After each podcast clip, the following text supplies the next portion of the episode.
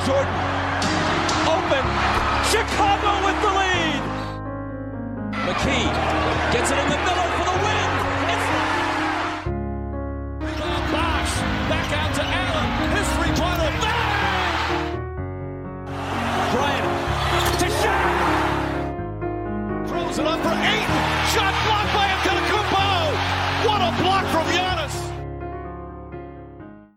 Καλησπέρα σε όλους και καλώς ήρθατε σε ακόμα ένα Hack and Roll podcast. Είμαι ο Μάνος Και εγώ είμαι ο Νίκος. και αυτό είναι το τρίτο podcast για τους φετινούς τελικούς. Αχ, Αχ, αχ, ήμασταν τόσο κοντά. Είχα ετοιμάσει τις σημειώσεις για το 3-1 των Celtics. μμμ. Σε είχα ετοιμάσει με το τελείω στο προηγούμενο podcast. το είχες ψηφίσει κιόλας; Το πίστεψα, το πίστεψα. Το πίστεψα. Ναι. Ειδικά με το που τελειώνει το Game 3 είμαι έτοιμος να βγάλω έτσι τη φανέλα των Celtics που έφυγε πρωτάθλημα ε, 2022. Ναι, Τελικά Ωραία. δεν πήγε πολύ καλά αυτό. ε, δεν έχουμε ερώτηση της εβδομάδας, κυρίως γιατί είναι το δεύτερο επεισόδιο της εβδομάδας, μην τα ξαναλέμε. Μπορούμε κατευθείαν, και δεν έχουμε και ειδήσεις. Μπορώ κατευθείαν να πω κάτι εγώ το οποίο Για δεν πες. είπες. Ε, Είναι το 50ο επεισόδιο της σεζόν. Α, σωστό, σωστό, Ε, σωστό, σωστό. Δεν, δεν, δεν, δεν έχει πάρει Πρακτικά. αρκετό. Πρακτικά. Είναι το 53ο. Ου, με Πρακτικά. πετσόκοψες. Με πετσόκοψες. Γιατί τρία Ναι, ναι, ναι. special. Ναι, ναι, ναι. Αλλά το δε, το ακούω ρε παιδί. Μόλις μου. έφυγε όλη η χαρά από μέσα μου για να πανηγυρίσω για το 50ο, οπότε προχωράμε. Τώρα νιώσα λίγο άσχημα. Ε, ξέρεις. ναι, βε- και ξέρεις, το περίμενα πάρα πολύ. Ε, έχω στα μπάρι στο ημερολόγιο να βγουν τσίμα τσίμα να φτάσουμε τα 50, μην μείνουμε στα 49 ε, και τώρα έρχεσαι και μου λες ότι έχουμε ήδη κάνει 53. Ε, Μμμ. εντάξει. Τέλος Η πάντων. ερώτηση είναι θα έχουμε 51 επεισόδια ή 52. Θα, Ε. θα εξηγήσουμε μετά. Θα εξηγήσουμε μετά. Λοιπόν, Λοιπόν, ε, δεν έχουμε και νέα. ε, Τίποτα σημαντικό δεν έχει γίνει αυτή την εβδομάδα. τίποτα. Ο Σίλβερ είπε ότι ψήνει να μειώσει τη σεζόν. Καλά, αυτό το λέει μια Το- διετία τώρα. το είπε πάλι, ξέρω εγώ, για να μας θυμίσει ότι... Ξέρω εγώ. Για να έχουμε κάποιο νέο να πούμε εμείς στο podcast, βασικά. Αυτό ήταν νομίζω Μμ, το... I guess. Μακάρι, μακάρι. η μακάρι. ιδέα. Ξέρεις κάτι, είναι λίγο από τα πράγματα που αν δεν γίνει, εγώ δεν το πιστεύω, ρε φίλε. Μμμ. Δε, άμα δεν, δεν σπέσουν οι υπογραφές, ρε Ω. παιδί, μεταξύ των 30 ομάδων, δεν Όπως, όπως γήπεδα ελληνικών ομάδων. Έτσι ακριβώς. Ναι, ναι, ναι. Άμα δεν το ας, δούμε. μην, ας μην δεν- πούμε ονόματα. Ας μην πούμε ονόματα. Όχι, βασικά να σου πω κάτι. Όλα τα ονόματα. Ισχύει, δεν χρειάζεται καν να πεις ονόματα. Δηλαδή- Όλα τα γήπεδα πρέπει να παίζουν. οι Ακριβώς. υπογραφές. Και Ακριβώς. παίζουν υπογραφές κάθε χρόνο. ναι, ναι, ναι. Έτσι λοιπόν, Λοιπόν. και Adam Silver. Πάμε Game κατευθείαν. 3. Θα ξεκινήσω από το Game 3. Το Ωραία. καλό. Το ωραίο. ε, κοίτα να δεις. Βασικά οι Celtics μπαίνουν στην έδρα τους και σου λέει τώρα δεν παίζουμε. Δηλαδή παίζουμε μπάσκετ, αλλά Ναι, αλλά- δεν είμαστε εδώ για παιχνίδια, είμαστε εδώ σοβαρά Μμμ, για να μπούμε στο ζωγραφιστό. μμμ. Και για πρώτη φορά και τελευταία μέχρι τώρα είδαμε τους Celtics να κάνουν τη δουλειά έτσι όπως έπρεπε. Δηλαδή εκμεταλλεύονται το μέγεθος που έχουν σαν ομάδα, πατάνε ζωγραφιστό, paint touches, Paint μέσα touches, από μμ. αυτό δημιουργούν τις προϋποθέσεις για ελεύθερα shoot και για εύκολα lay-ups Μμμ. και θεωρώ ότι είναι το παιχνίδι που για πρώτη φορά πήρε μια ομάδα τον έλεγχό του. Ο, από την αρχή μέχρι το τέλος. Οκ, ναι, ναι, ναι. Έτσι το είδα εγώ αυτό. Εντάξει. Κοίταξε, καταρχάς σε αυτό που λες έχει βοηθήσει πάρα πολύ η εικόνα του Ρομπ ο οποίος δείχνει, δείχνει καλά και πιστεύω ότι δείχνει καλύτερα από ό,τι έχει δείξει εδώ και πολύ καιρό.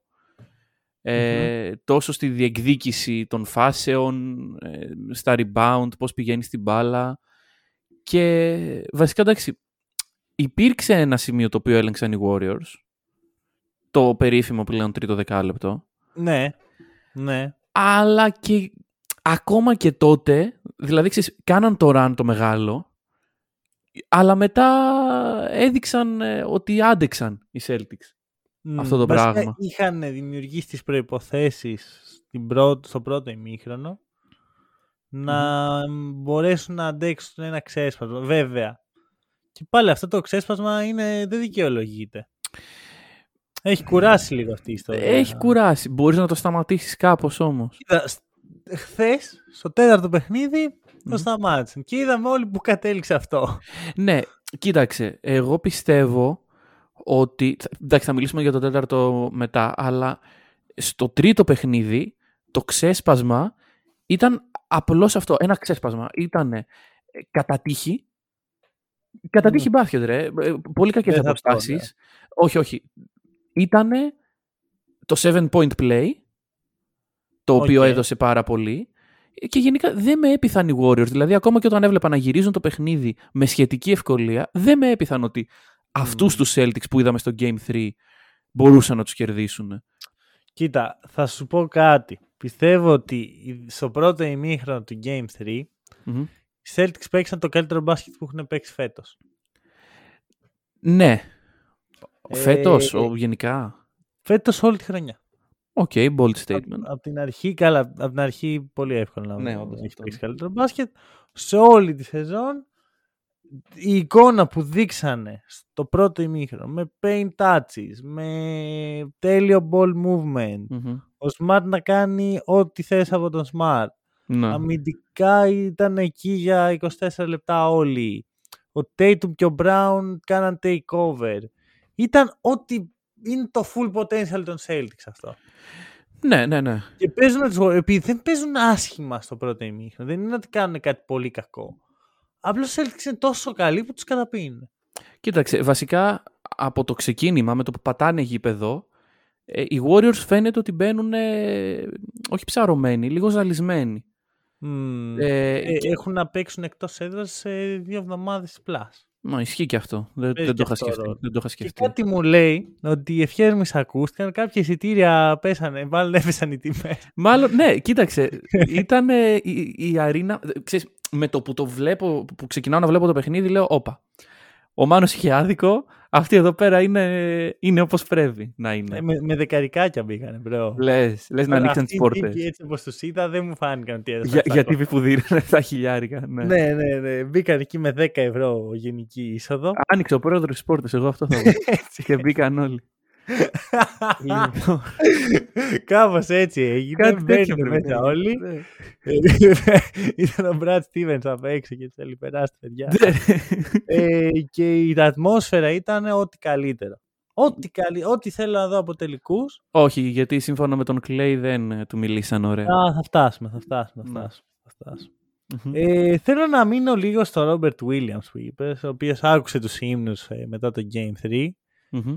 Αρχικά έκανε 4 μπλοκ, ωραία. Ναι. Στο μυαλό μου, ο, Μπλ- ο Ρόμπ έκανε 18 μπλοκ. Ναι, ναι, ναι, ναι, ναι, συμφωνώ απόλυτα. Συμφωνώ απόλυτα. Δηλαδή, κοιτάω μετά το box score, λέω ρε φίλε, πόσα μπλοκ έχουν οι Celtics; Ναι. Πρέπει να έχουν καμιά δεκαπενταριά. Βλέπω 7, λέω, όπα, τι 7. Μμμ. Δεν παίζει. Ναι. Ε, θα σου πω το εξής. Πώς θα σου φαινόταν ένα δίδυμο Γιάννης Αντετοκούμπο και Ρόμπερτ Williams; Θα καταλήξω Ναι. κάπου. Τρομακτικό μεν, Μμμ. αλλά. Αλλά Αλλά spacing. Τι, τι κάνεις γι' αυτό; Πώς το μ, χειρίζεσαι; Δηλαδή, ο Γιάννης, ε, αυτό προϋποθέτει ο Γιάννης να έχει την μπάλα στα χέρια, γιατί αν αυτά τα δύο πάνε πακέτο, τότε ψηφίζω όχι. Δηλαδή, να μου πεις θα είναι σε, στην ίδια ομάδα με τον Ρόμπα, αλλά θα έχει την μπάλα στα χέρια του ρε πάρα παιδί μου, πολύ. Ουσιαστικά η ερώτηση μου είναι αν αν έβγαζε τον Μπρουκ Λόπες και έβαζε τον Ρόμπερτ Williams, πώς θα σου φαινόταν. Αυτή είναι η ερώτηση στην πραγματικότητα. Εντάξει, ο... Ρο- Θα σου πω γιατί το λέω αυτό. γιατί... Ήμασταν πολύ κοντά στο να δούμε αυτό Μμμ. αν ο Λάρι, ο, ο Λάρι Σάντερς δεν είχε σταματήσει το μπάσκετ. Ωραία. Εξήγησέ μου τώρα τι σημαίνει αυτό. Λοιπόν, ο Λάρι Σάντερς ε, είτε- έπαιζε στους Bucks όταν έγινε draft ο Γιάννης, ήταν και αυτός έτσι ανερχόμενος. Και ήταν από τους πολύ καλούς ανερχόμενους center. Δεν ήταν Άντονι Ντέιβις, Ντεμάρκους Κάζινς. Εντάξει, ναι. Ήταν όμως του επίπεδου Ρόμπερτ Γουίλιαμς. Ήταν ο Οκ. παίκτης που είναι τώρα ο Ρομπ, θα μπορούσε να γίνει ο Λάρι Σάντερς. Στο λίγο πιο λιγνό του, νομίζω. Πιο... Δεν θα το έλεγα. Έχ- Έχουν πολύ παρόμοιο μέγεθος. OK, OK. Έτσι, έχει αυτό το switchability, πολύ... Ε, που έχει καλό, κα- καλά αθλητικά χαρακτηριστικά. Θεωρώ ότι θα ήταν ένα από τα καλύτερα ε, αμυντικά δίδυμα ψηλών που έχουμε δει ποτέ. Αν και Ναι. θεωρώ ότι δεν θα μπορούσε να δέσει καλύτερα παίχτη αμυντικά με τον Γιάννη από τον Μπρουκ Λόπες. Ναι, εντάξει, το, το fit είναι πάρα πολύ καλό και το, και το βλέπουμε. Και ξέρεις, άλλες απαιτήσεις έχει ο, ο Ρομπ ως ένας ανερχόμενος παίκτη ο οποίος θέλει να καθιερωθεί σε μια ομάδα και άλλες απαιτήσεις έχει ο Μπρουκ ο οποίος είναι Ο Μπρουκ είναι, δεν Established. είναι ο, ο Dwight Howard του 2011. Βρε παιδί μου, όχι εννοώ με την έννοια ο Μπρουκ επιθετικά σε ένα παιχνίδι να, μην πάρει, να πάρει μηδέν προσπάθειες δεν θα το θυμόμαστε την άλλη μέρα. Αν δούμε όμως ένα pattern ότι ο Ρομπ ε, δεν παίρνει πολύ την μπάλα, δεν τον εμπιστεύονται οι συμπαίκτες του κτλ, κτλ. Μετά μπορεί να αρχίσει άλλου είδους γκρίνια. Εντάξει, δεν ξέρω. Κατάλαβες, Δεν το στο βλέπω υποθετικό τώρα. σενάριο αυτό που... Εμένα το point μου ήταν πιο πολύ ότι ο, Λα- αυτό που θα ήταν πολύ εύκολο να γίνει αυτό. Αν ο Ναι, Λάρης ναι, Σάντος ναι. δεν είχε- γιατί δεν είναι ότι έπρεπε να πάρουν κάποιον να τραφτάρουν. Τον είχαν στην ομάδα του τον παίχτη. Α, ισχύει, ήταν ισχύει. εκεί. Μμμ. Και τους έφυγε γιατί είχε ψυχολογικά ζητήματα. Μμμ. Γύρισε κάποια στιγμή, προσπάθησε να κάνει μια επιστροφή στη λίγα, αλλά το NBA είναι μια λίγα που αν την αφήσει, σε αφήνει. Εντάξει, προφανώς, προφανώς.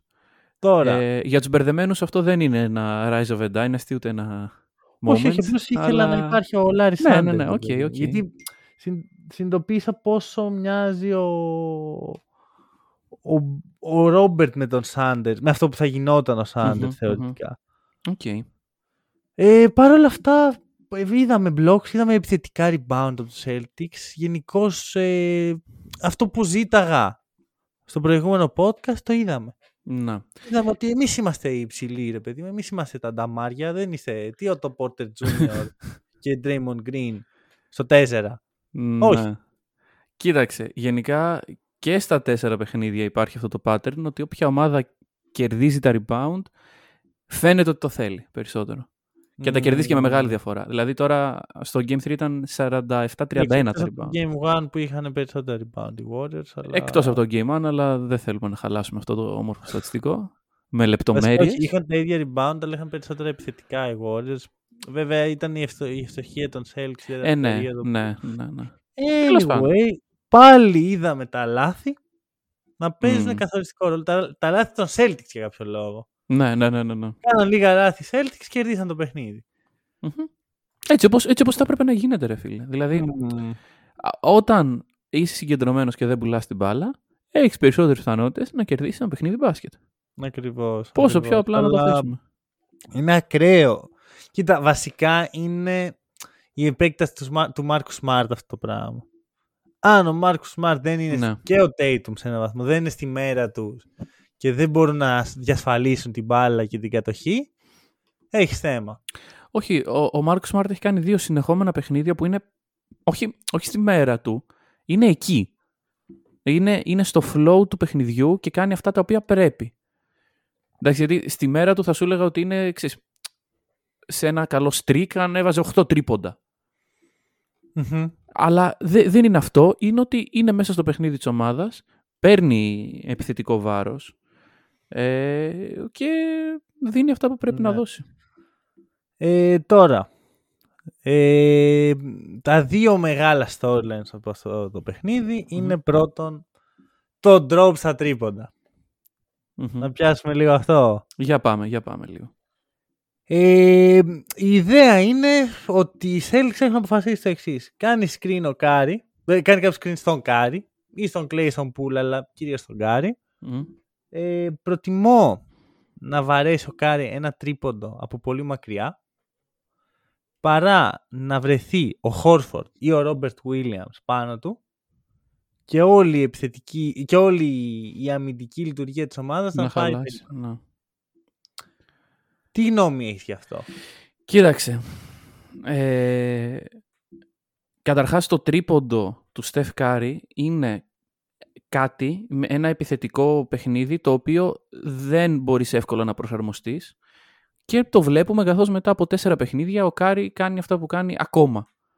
Δηλαδή θα λέει κανείς, έλα μωρέ εντάξει ένα screen του κάνουνε, αποφάσισε ποια τακτική θα ακολουθήσεις και πήγαινε με αυτό. Δεν γίνεται να το κάνεις αυτό. Είναι ο Στεφ Κάρι και είναι το τρίποντο.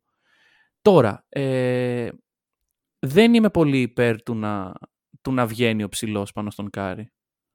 Αλλά Μμμ. ίσως αυτό είναι απαραίτητο. σε κάποιες συγκεκριμένες στιγμές. Δηλαδή, έχουμε δει φάσεις όπου ο Κάρι έχει ε, κάνει hesitate για να σουτάρει όταν βλέπει μπροστά τον Ρομπ. Περισσότερο τον Ρομπ, όχι τόσο τον Χόρφορντ. Ε, έχω δει σουτ που έχει πασάρει ο Κάρι, δηλαδή, επειδή βγαίνει ο Ρομπ πάνω του. Και ξέρεις, εξαρτάται μετά από ποιον θες να χάσεις. Θες να χάσεις από τον Κάρι ή θες να χάσεις από το passing game και την καλή επιθετική λειτουργία των Warriors; Μμμ. Μμμ. Αυτό. Έχουμε δει και τις δύο προσεγγίσεις. Από το Celtics κυρίως την πρώτη θα έλεγα. Ναι, ναι. Εσύ τι θα διάλεγες; Αν είμαι coach των Celtics και πηγαίνω στο πέμπτο παιχνίδι, Ναι, γενικά ρε παιδί μου, ποια, ποια είναι- με, με αυτά που έχεις δει, ποια, θα- ποια προσέγγιση θα επέλεγες; τα νταμάρια πάνω του. Ναι, Τα νταμάρια πάνω του, ναι, ναι. ναι. δεν συμφωνώ.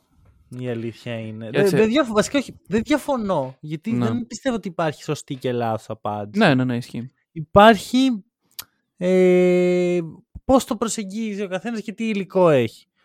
Μμμ. Απλώς έτσι όπως έχω δει το, την κατάσταση για να δουλέψει αυτό το πράγμα που κάνουν οι Warriors, για να δουλέψει το παιχνίδι τους, για να έχει να κερδίσουν όπως θες, Μμμ.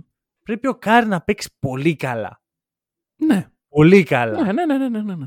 Ε, δεν θεωρώ ότι σε αυτή την ηλικία και με αυτό το, το roster γύρω του, ο Κάρι Μμμ. μπορεί να το κάνει αυτό συνέχεια. Ναι, σύμφωνοι. Αλλά εδώ που φτάσαμε, αρκεί να το κάνει δύο φορές σε τρία παιχνίδια. Δεν σου λέω ότι θα το κάνει, απλά σου λέω δεν στοιχηματίζει εύκολα εναντίον του στο να το Δεν- κάνει. α, αυτό είναι το θέμα. Κοίτα να δεις. Δεν είναι ότι στοιχηματίζω ενάντια στον Κάρι. Μμμ.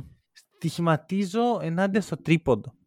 Να. Προτιμώ ρε συ να μου βαρέσει τρίποντο από τα 10 μέτρα, που εντάξει, είναι ο Κάρι, θα το, μπορεί να το βάλει μερικά, παρά να αρχίσει η άμυνά μου να, να έχει θέματα, να πέφτει και η αυτοπεποίθηση ότι δεν το έχουμε, Ναι, δεν ναι, έχουμε ναι. το σωστά rotation, δεν έχουμε τη σωστή λειτουργία.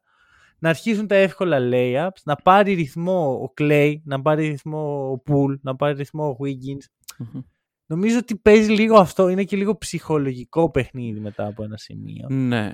Παρ' όλα Εγώ αυτά... θα το συνέχιζα με drop. Μμμ. Τι σκεφτόμουν; Άλλη μια φορά το NBA προστατεύει τους επιθετικούς όσο γίνεται μέσω των αποστάσεων του γηπέδου. Γιατί η λύση για αυτό θα ήταν ξέρεις, ένα hedge από τον, ε, επ- από τον ψηλό Μμμ. και μετά drop. Ναι, σωστά. Ε, Αλλά αυτό δεν γίνεται στο NBA. πού να, πού να το κάνεις το hedge και να γυρίσεις πίσω μετά; Αυτό μέχρι να Ναι. γυρίσει πίσω να πούμε το καράβι Ναι. το χάσαμε. Πάει. Θα, θα δώσει την πάσα ο Κάρι, θα βγει το pick and roll, θα βγει οτιδήποτε. Η, η, η γνώμη σου για, για τα screen που γίνονται για τα Το shoot του Warriors. Steph. Ναι. Κοίτα να δεις, δεν το έχω ξαναδεί ποτέ αυτό το πράγμα στους Warriors. Μμ. Screen σε, σε κάθε επίθεση. Ναι, pick ναι, ναι, and ναι, ναι. roll συνέχεια. Μιλάμε για μια ομάδα που στην αρχή της χρονιάς υπήρχε συζήτηση, «Α, λέμε να βάλουμε και λίγο pick and roll μέσα στο, Ναι, στο αυτό, αυτό. ρεπερτόριο». Και αυτό. τώρα ξαφνικά παίζουν μόνο pick and roll. Μμ. Τι έγινε ρε παιδιά; Έγινε ότι ο τρόπος να δημιουργήσεις ρήγματα από την αρχή στην καλύτερη άμυνα του πρωταθλήματος είναι το, Μμμ. το να ξεκινήσεις την επίθεσή σου με ένα pick and roll και μετα να προσαρμοστείς στο τι θα κάνει η άμυνα. Και όχι μόνο ένα. Βλέπουμε Ναι, ναι, ναι. τρία pick and Όχι roll. λέω να, να ξεκινήσεις με Ναι, ένα ναι, pick and ναι. roll και βλέπουμε. Ε, λοιπόν, εντάξει, καλά όλα αυτά αγωνιστικά. Και πάμε, Πάμε στη στις storyline δηλώσεις το του Green. καλό. Ναι, Ωραία. ναι, ναι. Αρχικά βγαίνει ο Green πριν το παιχνίδι. Μμμ. Γε- Βασικά βγαίνει πριν το Game 2.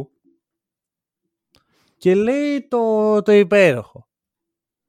Λέει όλοι αυτοί, επειδή ξέρεις ήταν λίγο aggressive και τα σχετικά, Ναι. αλλά υπάρχει η κλασική συζήτηση, στα 90s το παιχνίδι ήταν πολύ πιο physical και τα σχετικά. Μμμ. Και βγαίνει ο έξυπνος ο Green και λέει όλοι αυτοί που παίζαν στα 90s και τα λένε αυτά τα πράγματα πρέπει να ηρεμήσουν γιατί λέει δεν είσαι ο Λαμπύρ και ο... δεν θυμάμαι ποιον, άλλο, ποιον άλλον είπε. Μμμ. Ε, εσείς είσαστε αυτοί που τρώγατε το ξύλο. Λέει, το 90% των παιχτών τότε έτρωγε bullying από τους άλλους 10% Ναι, ναι, ναι. που έριχναν το ξύλο. Είναι λέει σαν να πάω εγώ σε 20 χρόνια να λέω πω στην εποχή μου έπρεπε να στάρεις τρίποντα. Ναι. Λίγο περίεργα μας τα λέει ο κύριος Γκριν εδώ. Κοίταξε, ο κύριος Green καταρχάς ε, δεν ξέρω τι, πόσο έχουν ανέβει τα νούμερα του podcast του μετά από αυτή τη σειρά αλλά μας έχει κλέψει μεγάλο μερίδιο της πίτας, να ξέρετε. Ε, ε, έχουμε πρόβλημα, έχουμε αιμορραγία ε, θεατών προς τον ε, Draymond Green. Ρε φίλε, εντάξει, ο Draymond το προσεγγίζει αλλιώς πλέον το παιχνίδι. Και φαίνεται. Δηλαδή, Ε, δηλαδή το προσεγγίζει περισσότερο όσον αφορά την ιστεροφημία του και πιθανώς κάποιο βιβλίο που θα γράψει και το πώς θα σχολιάσει το κάθε μάτς στις έμεσα δηλώσεις λες του. ότι το έχει κόψει. Α, για ένσημα, ναι, ναι, ναι. Έμεσα λες ότι έχει, κο- έχει Ε, κάνει πάει για retire. ένσημα ρε φίλε, τι να κάνουμε.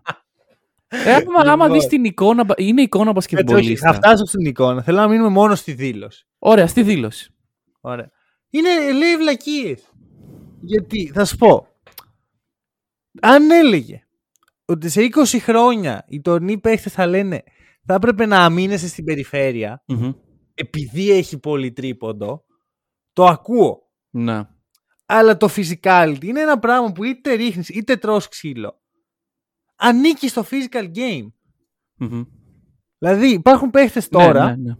που δεν κα- σουτάρουν καλά. Παίχτες τότε που απέφευγαν το ξύλο δεν υπήρχαν. Μμμ. Είχες να πούμε κάτι, κάτι φυλακόβιους. Κάτι τύπους που αν δεν παίζαν μπάσκετ θα ήταν στα καρτέλ. Και έπρεπε να τους αντιμετωπίζεις σε back-to-back παιχνίδια. Ναι, ναι, ναι, ναι. Είχες, είχες το Rodman, ρε φίλε. Ακριβώς. Θες δεν θες είσαι φύσικα. Ναι, ρε. Όπως ακριβώς θες δεν θες τώρα αμήνεσαι στην Ναι. περιφέρεια γιατί όλοι βαράνε τρίποντα. Ακριβώς. Όχι, μιλάμε για κάτι, για, για πορτοκάλια και μήλα. Δε- δεν είναι το ίδιο Ακριβώς. πράγμα. Δεν είναι καθόλου το ίδιο πράγμα. Ο, μα, ο Green πιστεύω προσπαθεί να φτιάξει ένα κλίμα Μμμ. ότι εγώ είμαι, ξέρω εγώ, είμαι το physicality, έτσι είμαι εγώ και δεν θα μου πει κανείς και τα σχετικά. Διαφωνώ όμως. Γιατί δεν βλέπω πώς ε, ο Green άντεχε σε εκείνη την εποχή. Γιατί, ειδι- ειδικά ο Green. Γιατί στην τότε εποχή του μπάσκετ ε, δεν είναι, ξέρεις, το skill Μμμ. ήταν διαφορετικό. Ένας μη scorer σαν τον Green Μμμ. δεν ξέρω πόσο μακριά θα πίνει και η περιφερειακή άμυνα ή η... τα rotation που κάνει ο Green δεν ήταν και τόσο σημαντικά. Ναι, οκ, κοίταξε. Άλλες εποχές. Εντάξει, Ναι, δεν- βέβαια. Απλώς το narrative κοιτάω εγώ που προσπαθεί να χτίσει ο παίχτης. Το, μα έχει, έχει ξεκινήσει από λάθος βάση το όλο narrative. Μμμ. Οπότε, εγώ θα σου πω το εξής. Δεν μπορείς να πάρεις έναν παίκτη του σήμερα και να πεις ότι έτσι όπως έχει μάθει μπάσκετ και έχει μεγαλώσει, τον βάζω σε μια άλλη εποχή. Ο Green, αν Ναι. έπαιζε στα 90s, θα είχε μεγαλώσει αλλιώς. Μπορεί να έχει αναπτύξει άλλους τομείς του παιχνιδιού του. Γιατί Μμμ. το, το vision το οποίο έχει ο Green ή το πώς διαβάζει μια άμυνα ο Green, τότε μπορεί να μην είχε και πολύ σημασία. Μμμ. Εντάξει. Ε, αν είχε μεγαλώσει αλλιώς και έπαιζε στα 90s, θα σου έλεγα: Οκ, αυτός είναι ο Draymond Green, έχει κάνει την χύψη καριέρα μέχρι τώρα. Τώρα έχει την ευλογία να παίζει στους Warriors. Εντάξει, γιατί καλός ο Green, αλλά έχει και έναν κύριο Στεφκάρη δίπλα του. Βγάλε τον Στεφ από τους Warriors και βλέπουμε τι γίνεται. Καλά, ναι. Και πόσο μπορεί ο Green ε, αυτό το, το παιχνίδι το δικό του να το αναπτύξει. Και όχι μόνο ο Green. Ναι, ακριβώς. Μμμ. Λοιπόν, είσαι καλά, θες λίγο νερό μήπως; Ε, λίγο νεράκι θα το. Ναι, ναι, ναι. Λοιπόν, οπότε ας κοιτάξει ο Green το ότι έχει την τύχη να βρίσκεται στους Warriors και να έχει τα δαχτυλίδια του και να είναι τώρα στη θέση να έχει αυτό το πόντιουμ να μιλάει για αυτά τα πράγματα και τα συζητάμε τα άλλα όταν τελειώσει πλέον. η Ναι, πορεία τους. γενικά όλα λάθος από αυτόν τον παίχτη σε αυτή τη σειρά. Όλα λάθος. Το γεγονός ότι με το που τελειώσει το παιχνίδι έχει ήδη ανοίξει podcast για να αναλύσει, ναι. μένα με ενοχλεί. είναι, είναι πιο καμένος και από εμάς ρε φίλε. Δε. Εμείς Ξέρεις περιμένουμε κάτι, και εμείς. οκ, Ζηλεύω λίγο που έχει πιο πολύ κόσμο. Ναι. Ζηλεύω λίγο. Αλλά πιο πολύ και μου τη δίνει γιατί θεωρώ ότι δεν είναι committed εκεί που πρέπει. Ε, ναι, προφανώς. Ωραία, Προφανώς. έλεγε ο Μπράουν που ο καθένας έχει την άποψή του για τον Μπράουν και τα σχετικά. που θα τα Jalen. πούμε. Ναι. Ναι. Ότι το, το έλεγε στην αρχή τον πλέφ, ότι είναι σαν να έχει, έχω πατήσει pause στην υπόλοιπη ζωή μου. Μμμ. Ασχολούμαι μόνο με αυτό. Ναι. Που έτσι και ο πρέπει. Green ασχολείται πρώτα με το podcast. Ρε φίλε, έχουμε δει ε, Λεμπρόν, ε, Αντετοκούμπο και τέτοιους παίκτες να κλείνουν social media. Μμ, εντάξει. Οκ, αυτό μου φαίνεται και λίγο. Ε, Οκ, κίνηση. και λίγο φαίνεστε. Οκ, μαζί σου. Αλλά, Αλλά και πάλι. με το που τελειώσει το μάτς. Έχει ήδη ανέβει το The Draymond Green Show Game 4 Recap. Μμ, Ήδη. Εμείς Ναι, δεν ναι. έχουμε γυρίσει ακόμα το επεισόδιο μας. ναι. Δηλαδή κάπου. Και ξέρεις, δεν είμαστε εμείς στο μέτρο σύγκριση. Okay, αλλά εμείς δεν παίζαμε χθες. Ναι, Αυτό μου φαίνεται λίγο too much. Να γυρνάς στο ξενοδοχείο με την ομάδα στο βράδυ και να ανοίξεις το μικρόφωνο. και η ερώτηση είναι η εξής. Της ομάδας, πώς της φαίνεται αυτό; Ελάτε. Δηλαδή, Ελάτε. Αυτό είναι κάτι που έχω περιέργεια. οι προπονητές που είναι εκεί πέρα και λένε μ, να ετοιμαστούμε για το επόμενο μάτς, εδώ ανάλυση, βίντεο, rehab και όλα τα σχετικά. Και έχουν έναν Draymond ο οποίος τώρα δεν μπορεί γιατί είναι στο μικρόφωνο. Εντάξει, γιατί- δεν νομίζω ότι κόβει χρόνο την προπόνηση του. Από την προπόνηση δεν κόβει, αλλά ε, όλο, όλα τα playoff, όλο το να παίζεις στους τελικούς είναι ένα process, είναι ένα συνεχόμενο πράγμα. Ναι, είναι αυτό που οκ. ο Jalen. Είμαι 100% εκεί. Μμμ. Δεν, δεν ξέρω. δεν ξέρω. Βέβαια. Βέβαια. Και ο Ιγκοντάλα δεν πάει πίσω. Αλλά ο Ιγκοντάλα είναι σε άλλη φάση από τον Green αυτή τη στιγμή. Απλώς ο Ιγκοντάλα το είχε επίσημα κόψει. Ναι, ναι, ναι. Αυτή, δηλαδή ο Ιγκοντάλα πήγε στο podcast του Duncan Robinson πέρσι. Μμμ. Είδε ότι υπάρχει και άλλη επιλογή. και είπε εντάξει, ξέρω, το κόβω τώρα. Πρέπει αντικειμενικά, οκ, και ο Duncan Robinson. Αλλά Μήπως- αυτός το κόψε πρώτα απ' όλα. Μήπως, μήπως αυτός έχει κάνει το κακό, έχει βάλει το μικρόβιο στη λίγκα και... Ε, βέβαια. JJ Reddick. Και αυτός από τότε που ξεκίνησε το pod, Καλά, όχι ο Ρέντικ να σου πω κάτι. Είχε κρατήσει ένα επίπεδο. Πρώτα απ' όλα δεν έβγαζε αυτές τις συχνότητες που βγάζει ο Green. εντάξει, ναι. Ρε ο άλλος Τέλος το πάντων. απολαμβάνει. Τέλος πάντων. Και Ας- Να σου πω κάτι. Αν δε- δεν βλέπαμε αυτή την εικόνα που βλέπουμε, δεν θα έχει κανείς πρόβλημα. Προφανώς. Αλλά ο Green έχει σε αυτούς τους ε, σε αυτά- σε αυτούς τους τελικούς 15 πόντους σύνολο. Μμμ. Άπειρα φάουλ. Φάουλ Ναι. έχει 15, 15 φάουλ. Αχα. Και άλλα 15 που δεν του έχουν δώσει. Καλά, προφανώς. Και έχει και δεν ξέρω πώς το καταφέρνει. Σε τρία από τα τέσσερα παιχνίδια έχει πέσει με τον ίδιο τρόπο πάνω στον Jalen Brown. ναι, ναι. Πώς το έχει κάνει αυτό; Τρία σερή παιχνίδια το έχει κάνει. Ρε. Αλλά, αλλά Μμμ. αμυντικά Μμμ. είναι ο μόνο, είναι ξέρεις, το νήμα ρε παιδί μου που κρατάει τους Warriors όρθιους ακόμα. Κοίταξε, θα σου πω κάτι. Ε, στο Game 3, ο Στεφ είχε foul trouble από την αρχή. Νομίζω έχει κάνει δύο foul στα πρώτα 6 λεπτά συγκεκριμένα, το έχω σημειώσει. Ε, Στεφ Κάρι, άμυνα, δεν είναι κατά ανάγκη αντώνυμα.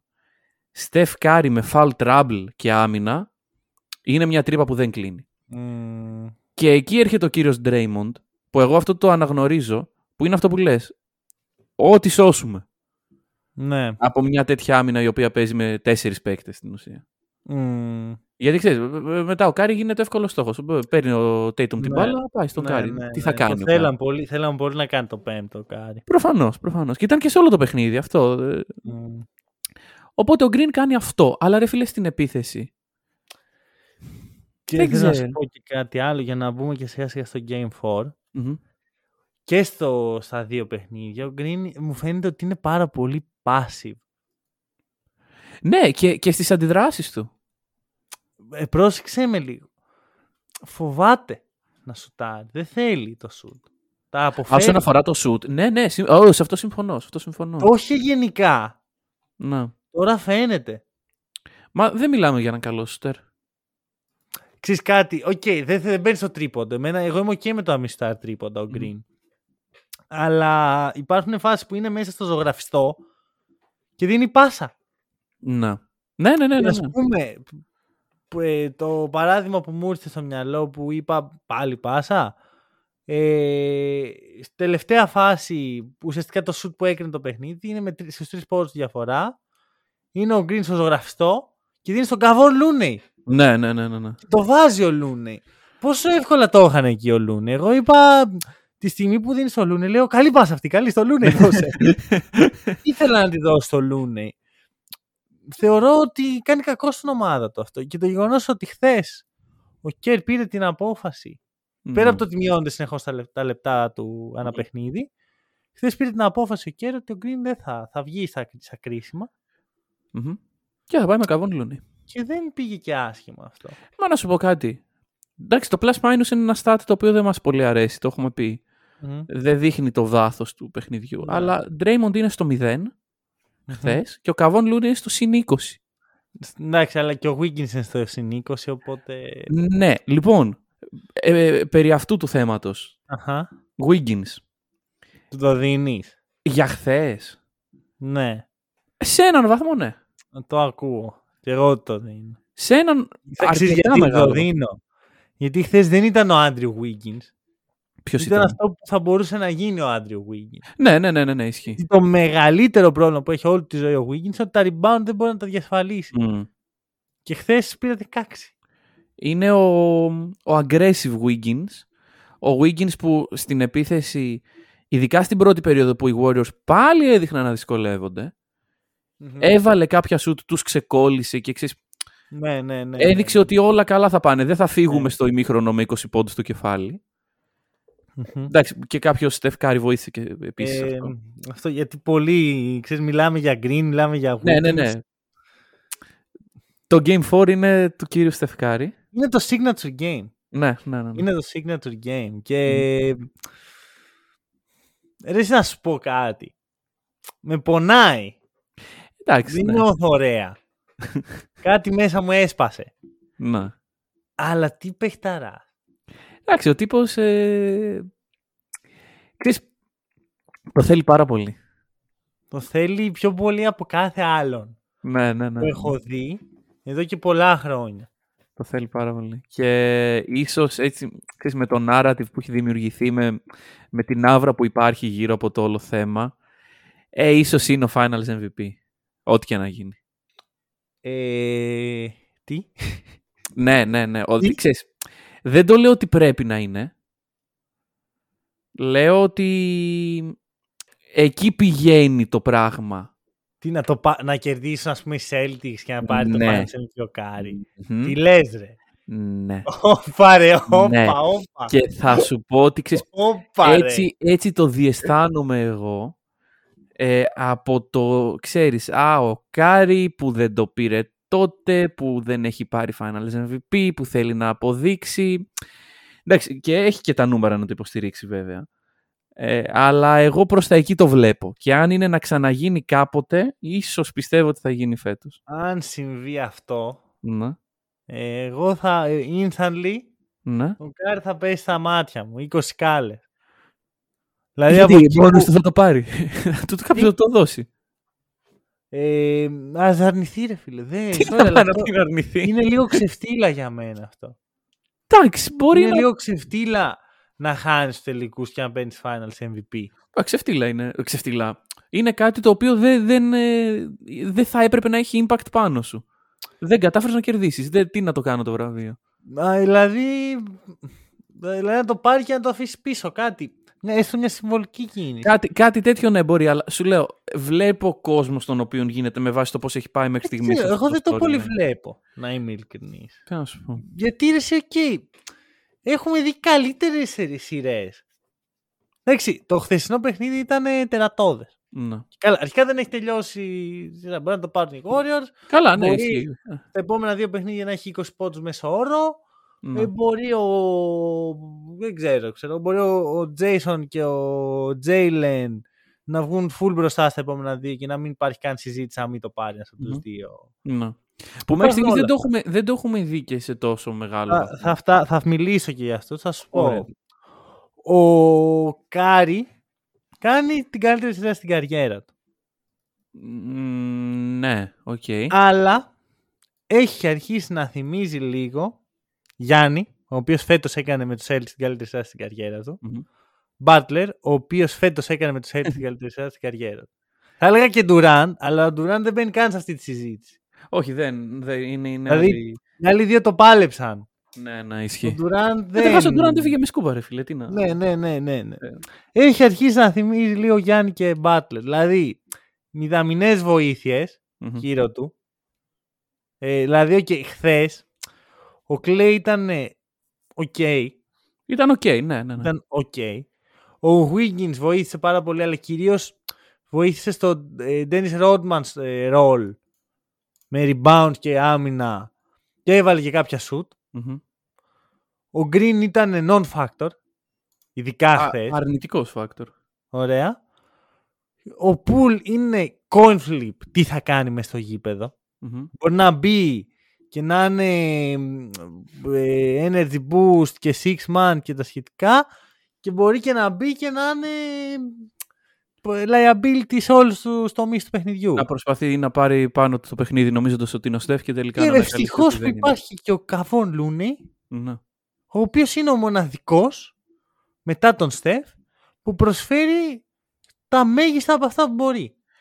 Να παιδιά, γιατί το μπάσκετ είναι εκπληκτικό άθλημα. Γιατί ποτέ δεν περίμενα ότι θα φτάναμε Ιούνιο του 2022 να λέμε αυτή την ατάκα που έχει απόλυτο δίκιο ο Μάνος. Κοίτα, Ευτυχώς που υπάρχει και ο Καβόν Λούνι. Αλλά ευτυχώς είναι και όντως. θέμα προσδοκιών έτσι. Δηλαδή, Ναι, άλλα εντάξει, περιμένω προφανώς. από τον Green και άλλα από τον ε, Looney. Προφανώς. Αλλά ο Λούνι το κάνει α, τα σωστά πράγματα που πρέπει να κάνει κάποιος center μέσα στο γήπεδο. Το θέλει όσο και ο Κάρι. Ναι, ναι, ναι, ναι. ναι. Τώρα, ε, Jayson Tatum. Ωραία. 34% field goal στη σειρά. Μμ. 34 την ώρα που έχει 45 στο τρίποντο. Πώς βγαίνει αυτό; Ό,τι πιο κουλό. Κάτσε Δεν και- βάζει τίποτα, ρε. Δεν βάζει τίποτα, ναι. Εντάξει, εδώ, εδώ, kudos σε Green, σε Wiggins, Ναι, ναι, ναι. που ξέρεις το Wiggins τι άποψη έχω, πριν δύο επεισόδια τα έλεγα, σε green, σε Wiggins και σε Looney. Έχουν κάνει το ζωγραφιστό για τον Dayton μια κόλαση. Απροσπέλαστο, πραγματικά. Κοίταξε, και ήταν και λίγο παγωμένο στο πρώτο παιχνίδι. Εντάξει, παίζουν και το ξυλίκι τους. Ναι. Αλλά εντάξει, εδώ που έχουμε φτάσει, όλοι το παίζουν το ξυλίκι τους. Νομίζω. Κάποια στιγμή δεν θα ανέβει αυτό το FG. Θα φτάνει και στα επόμενα τρία παιχνίδια, δύο παιχνίδια ίσως. Ξέρεις, Θα είναι έτσι. θα σου πω, ε, αν με ρώταγες μετά το δεύτερο παιχνίδι, θα σου έλεγα θα ανέβει. Αλλά τώρα ενώ σου έχουμε δει τέσσερα παιχνίδια με παρόμοιες εμφανίσεις του Tatum, δεν, ξέρεις, δεν έχουμε δει κάποια η οποία να ξεχωρίζει και τόσο πολύ. Όσον αφορά το impact, γιατί τα νούμερα εκεί είναι. Ε, θα σου πω ότι μάλλον όχι. Δηλαδή, είναι πιο πιθανό η άμυνα να συνεχίσει να τον βρίσκει, να βρίσκει τα κουμπιά του, παρά αυτός να βρει τα κουμπιά της άμυνας. Δεν το βλέπω αυτό. Ναι, είμαι ειλικρινής. Ότι μπορεί να κάνει ένα breakout game μπορεί, σίγουρα. Αυτό, δηλαδή ένα έστω, ένα. Ένα, ναι, οκ, οκ. Εκεί... Για μένα, έτσι όπως έχει διαμορφωθεί τώρα η σειρά, δεν θέλω παραπάνω. Δεν, ξέρεις, δεν είναι απαραίτητο παραπάνω. Ένα από τα δύο παιχνίδια που θα πάρουν οι Celtics θα το πάρει ο Ένα Tatum. του Tatum και ένα των υπολοίπων. Ναι. Ναι, κοίτα να δεις. Το ξέρω ότι το λέω σε κάθε σειρά αυτό. Αλλά η σειρά είναι στα χέρια των Celtics. Ωραία, να σου πω κάτι. Βασικά, έλα να τα βάλουμε κάτω να τα μετρήσουμε. Οκ. Γιατί ξέρεις ότι εμένα μου αρέσει πάρα πολύ να είμαι, είμαι της λογικής άνθρωπος και του, Μμμ. όχι των δεισιδαιμονιών. Καμία από τις δύο ομάδες δεν έχει χάσει δύο συνεχόμενα παιχνίδια. Ωραία. Τι σημαίνει Ναι. αυτό; Ε, Α. ότι η Celtics είναι 7 με τρία break στα Ακριβώς. επόμενα τρία παιχνίδια. Πήρατε το αποτέλεσμά σας. Μην ακούσετε άλλο. Μην ε, προβλέπετε. Πηγαίνετε, παίξτε το. Όχι, όχι, Αυτό κάτσε να είναι. τελειώσουν το επεισόδιο. Α, ναι, ναι. Τελειώστε πρώτο το επεισόδιο, βέβαια. Ναι. Θα τελειώσω. ε, Είναι μικρό σήμερα. Δεν Και, είναι. και α- άμα, άμα είναι να φύγετε από τώρα, πάρτε πρώτα έναν καφέ. Ναι, ναι, ναι. buymeacoffee.com slash hack and roll, καφέ. Ε, Ας πούμε, το καφέ που πίνω τώρα δεν μου τον κέρδισε κάποιος. Ναι. Απλώς Και- το αναφέρω, ρε παιδί μου. Αν κάποιος αποφασίσει ότι αχ, κρίμα, Μμμ. παρακαλώ.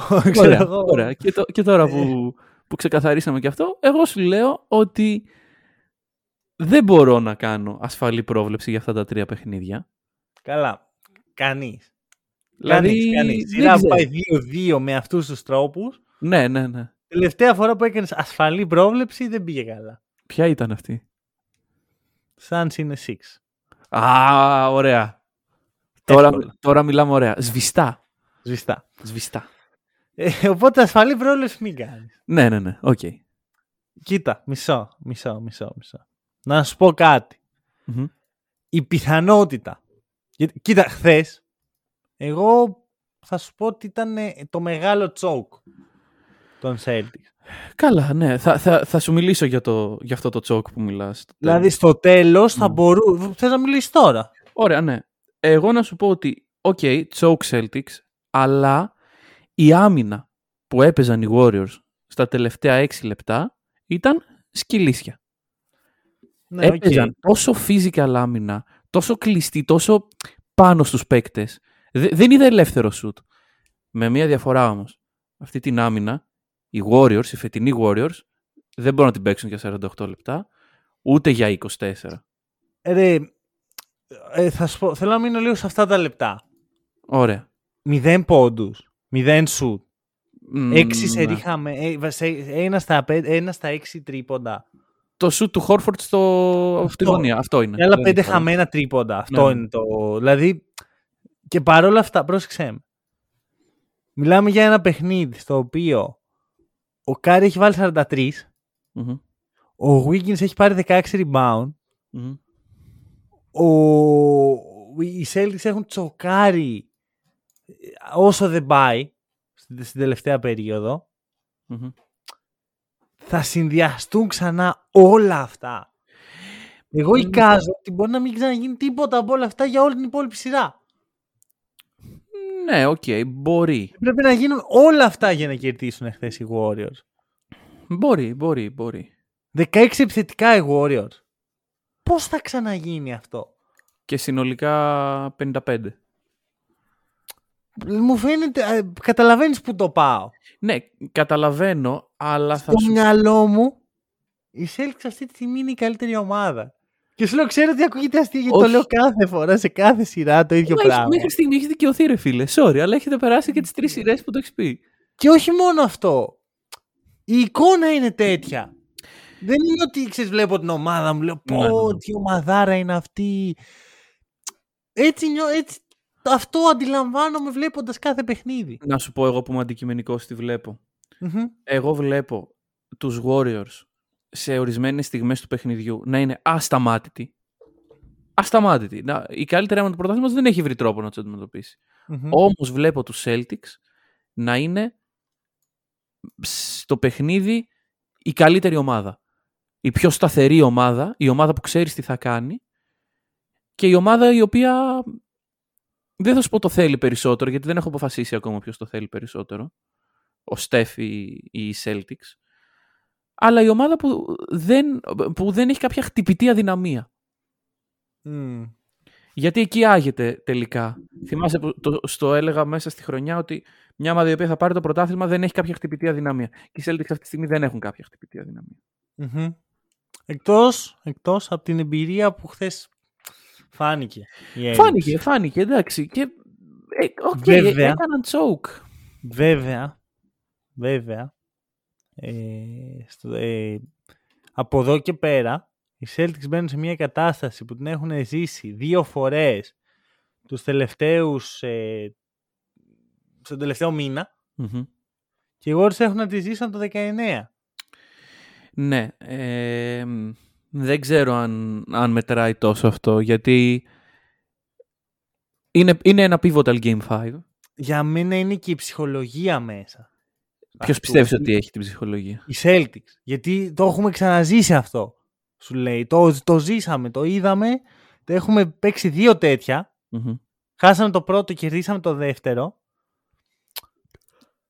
Οι άλλοι έχουν να, σου ξαναλέω, έχουν να παίξουν τέτοιο ούτε που θυμούνται από πότε. Μμ. Ε, Κατάλαβες που το πάω. Ότι στο μυαλό μου τουλάχιστον και Ναι. μπορεί να, σου λέω, μπορεί να είναι τελείως οπαδικό. Οι, οι Celtics παρότι θα παίξουν εκτός έδρας που έχουμε δει ότι η έδρα για αυτές τις δύο ομάδες δεν είναι και τόσο σημαντική. Ναι, εν τέλει. Μπαίνουν με πλεονέκτημα.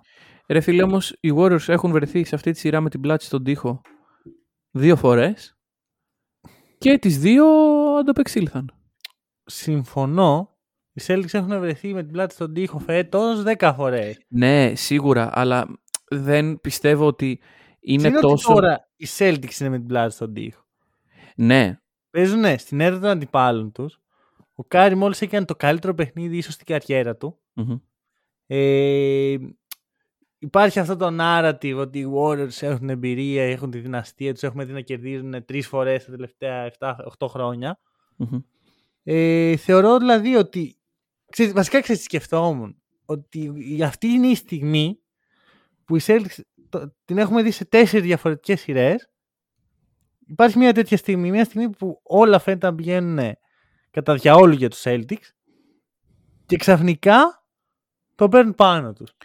Με τη διαφορά. Ήτανε μετά το Game 5 με τους Bucks, Μμμ. ήταν μετά το Game 3 με τους Heat, ήταν πριν το καλάθι του Tatum στο Game 1. Ναι. Και Ε, πάντα κάνουν bounce back. Δεν νομίζω όμως ότι είναι τόσο πολύ ε, σε άσχημο σημείο αυτή τη στιγμή οι Celtics. Δε- Και οι ίδιοι δεν το βλέπουν τόσο πολύ. Είναι αυτό που λες, βλέπουν ένα παιχνίδι το οποίο είναι ανοιχτό. Είναι, είναι εκεί για να το πάρουν. Ε, αλλά οι Warriors ταυτόχρονα βλέπουν ένα παιχνίδι το οποίο πρέπει να το πάρουν. Οκ. Γιατί αν χάσεις το πέμπτο, δεν σου λέω ότι έχασες τη σειρά, αλλά πας στη Βοστόνη, δίνοντας την ευκαιρία στους Celtics που το θέλουν και το γουστάρουν πάρα πολύ να το κλείσουν μες στην έδρα τους. Μ, Και, Πρόβλεψη. και- πρόβλεψη για το παιχνίδι για τη σειρά; Και τα δύο. Το παιχνίδι βάζει στους Warriors και η σειρά είναι Warriors in 7. Ωραία. Εμένω στην ε, άποψή μου. Βέβαια αυτό έρχεται σε αντίθεση με μια άλλη πρόβλεψη που σου είχα κάνει, αλλά Ποια είναι αυτή; αυτή είναι όταν αποκλείεται τους Bucks που σου στέλνω μήνυμα και σου λέω τώρα βλέπω να το σηκώνετε. Το, το Ωραία. βλέπω μπροστά μου. Celtics in 6. Οκ. Δύο σερί παιχνίδια νίκες. Μμμ. Να το κλείσουμε στην έδρα. Ε, Κοίτα, αυτό ήταν το αρχικό μου σενάριο κιόλας, να είμαι ειλικρινής. Ναι, εντάξει, απλά με λίγο διαφορετική. Τέτοια, δεν, νομίζω δεν έχεις υπολογίσει το game. Όχι, το έχεις υπολογίσει το game one. Ναι. Ναι, είπα, μια χαρά πάει μέχρι στιγμή. Αυτό έβλεπα να συμβαίνει. Ναι. Πιστεύω ότι οι Celtics ε, θα πάρουν το Game 5 Μμμ. και θα πάνε στο Game 6 το μεγαλύτερο πάρτι που έχει γίνει στο μπάσκετ εδώ και μια δεκαετία. ναι, ναι, Πλάς. Ισχύει. ισχύει, Δηλαδή από ισχύει. τότε που πήραν πρωτάθλημα οι Lakers με τους Celtics, αυτό Μμμ. που θα γίνει στο Game 6 αν με το καλό, δεν θα το έχουμε ξαναδεί. Ισχύει, Αυτή θα είναι, είναι θα είναι η τρο- θα είναι πρόβλημα. τρομερή ατμόσφαιρα. Ξέρεις, Θεωρώ θα ότι ανοίξει πάλι ο Celtics πρόεδρος στην πόρτα. Είναι η καλύτερη ομάδα. Μμμ. Θεωρώ ότι θα βρουν τα ψυχικά αποθέματα για άλλη μία μεγάλη, ένα μεγάλο γύρισμα από ένα πρόβλημα Μμμ. και νομίζω ότι μπορούμε να το κλείσουμε εδώ. Μμμ. Ωραία. Ε, θα τα πούμε μετά το Game 6. Ό,τι και να έχει Περίμενα να γίνει. τα πούμε μετά το Game Τι, Τι; τι είπες; Ό,τι και να έχει γίνει. Ναι, ναι, ναι. ναι, ναι. Ότι αυτό, ναι. δε- Αυτό και αν έχει Game 7 θα έχουμε άλλα δύο επεισόδια. Από τώρα και μετά. Ναι, ναι, ναι. Δηλαδή, Game 6 κάνουμε έτσι, βλέπουμε τι σημαίνει, μαζεύουμε τη, τα δεδομένα Πιθανώς να σηκώσει αν- κάποιος σκούπα. Και αν υπάρξει Game 7 θα έχουμε ένα μεγάλο κλείσιμο. Αυτά από εμά. Ευχαριστούμε πάρα πολύ που μας ακούσατε. Τα λέμε την Παρασκευή.